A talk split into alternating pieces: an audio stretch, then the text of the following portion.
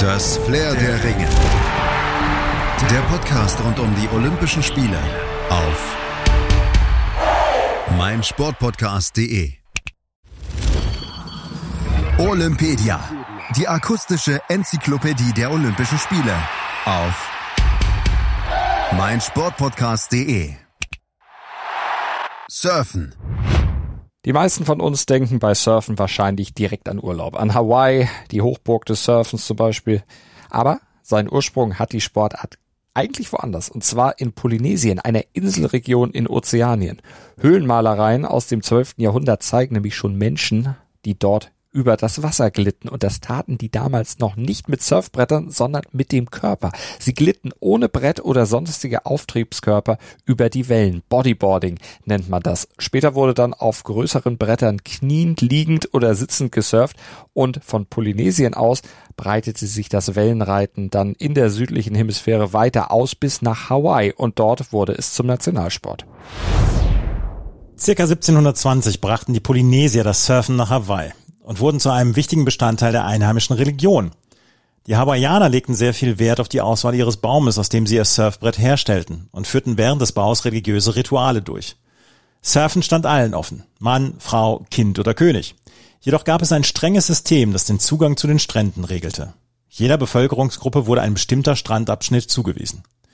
Die Buchten mit den höchsten und besten Wellen wurden für die Könige reserviert und für den restlichen Teil der Bevölkerung gesperrt. Während in vielen Ländern schon Mitte des 18. Jahrhunderts Surfern immer populärer wurde, entwickelte sich der Sport in Deutschland erst rund 200 Jahre später. In Deutschland wird seit Mitte der 1950er Jahre gesurft. 1966 entstand auf Sylt der erste Surfclub, der Surfing Club Sylt. Und zwei Kölner Sportstudenten waren die ersten Europäer, die an der französischen Atlantikküste systematisch Surfunterricht gaben und eine Mischung aus Theorie und Praxis vermittelten. Langsam entstanden in Deutschland weitere deutsche Wellenreitvereine.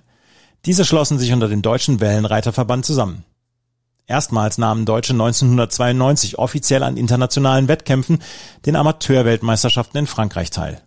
1996 fanden an der französischen Atlantikküste dann die ersten deutschen Meisterschaften statt. Surfen, das ist eine Sportart, die Kinder ausüben können, eigentlich sobald sie schwimmen können und ihre motorischen Fähigkeiten so ausgeprägt sind, dass sie sich auf dem Board auf dem Wasser halten können. In den meisten Surfcamps, da werden Kurse für Kinder ab etwa sechs Jahren angeboten. Und früh anfangen lohnt sich auch, denn je früher die Kinder mit dem Surfen anfangen, desto besser ist das für ihre eigene sportliche Laufbahn. Das besagt eine gängige Faustformel.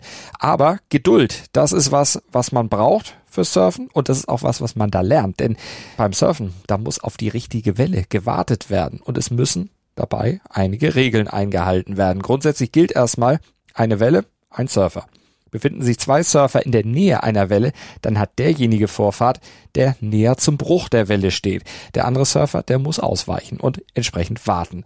Und noch eine Grundregel ist beim Surfen elementar, das Surfbrett, das darf niemals losgelassen werden, damit sich keine anderen Surfer verletzen.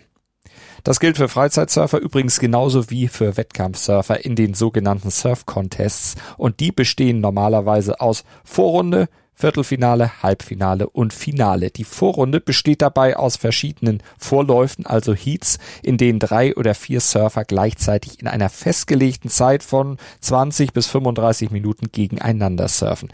In der K.O.-Runde treten da sich dann immer zwei gegenüber. Das Grundprinzip ist immer gleich. Jeder versucht dabei so viele gute Wellen wie möglich zu surfen und schlussendlich werden die zwei besten Wellen dann auch gewertet. Fünf-Punkt-Richter bewerten diese Versuche mit 0 bis 10 Punkten. Wichtige Kriterien für die Jury sind zum Beispiel der Schwierigkeitsgrad der gezeigten Manöver, das Tempo, die Kreativität, Vielseitigkeit und die aufgewendete Kraft. Wer gegen Regeln verstößt, bekommt Punktabzüge. Am Ende werden der höchste und niedrigste Wert der Punktrichter gestrichen. Aus den verbliebenen drei Wertungen wird der Mittelwert errechnet. Die beiden höchsten Wertungen eines Heats werden zum Gesamtergebnis addiert. So ist das Prozedere bei allen großen Wettkämpfen. Bisheriger Höhepunkt der Sportart waren natürlich die Surf-Weltmeisterschaften, bei der die großen Stars der letzten Jahrzehnte schon immer aufgetrumpft und denen die Stars ihren Stempel aufgedrückt haben. Zum Beispiel der mittlerweile fast 50-jährige Kelly Slater aus den USA, der vielleicht beste Surfer aller Zeiten. Der ist in seinem Heimatland ein richtiger Superstar, so in etwa vom Schlage eines Michael Jordan. Oder der Australier Mick Fanning, um mal nur zwei zu nennen. Und in Tokio feiert Surfen nun seine Olympiapremiere. Und wir fassen zum Abschluss noch kurz die wichtigsten Fakten kurz und knackig zusammen, die ihr für Surfen bei den Olympischen Spielen kennen solltet, damit ihr mitreden könnt. Zwischen dem 25. und dem 28. Juli finden die Wettkämpfe am Tsuligasaki Surfing Beach der Stadt Ichinomiya sowohl bei den Männern als auch bei den Frauen statt. 20 Frauen und 20 Männer kämpfen um die zwei zu vergebenen Goldmedaillen. Für SurferInnen ist neben dem Board und dem Neoprenanzug vor allem die Finne zentraler Bestandteil der Ausrüstung. Sie wird an der Unterseite des Boards befestigt und gibt ihm die nötige Stabilität, um Geschwindigkeit aufzunehmen und Manöver ausführen zu können. Soweit zum Surfen. Verfolgt auch gerne unsere weitere Olympia-Berichterstattung auf meinsportpodcast.de. Abonniert Olympedia und Flair der Ringe mit dem Podcatcher eurer Wahl oder bei iTunes und verfolgt die Olympischen Spiele auf Deutschlands größtem Sportpodcast-Portal hier auf meinsportpodcast.de. Wir haben für euch nämlich Sport für die Ohren und zwar rund um die Uhr.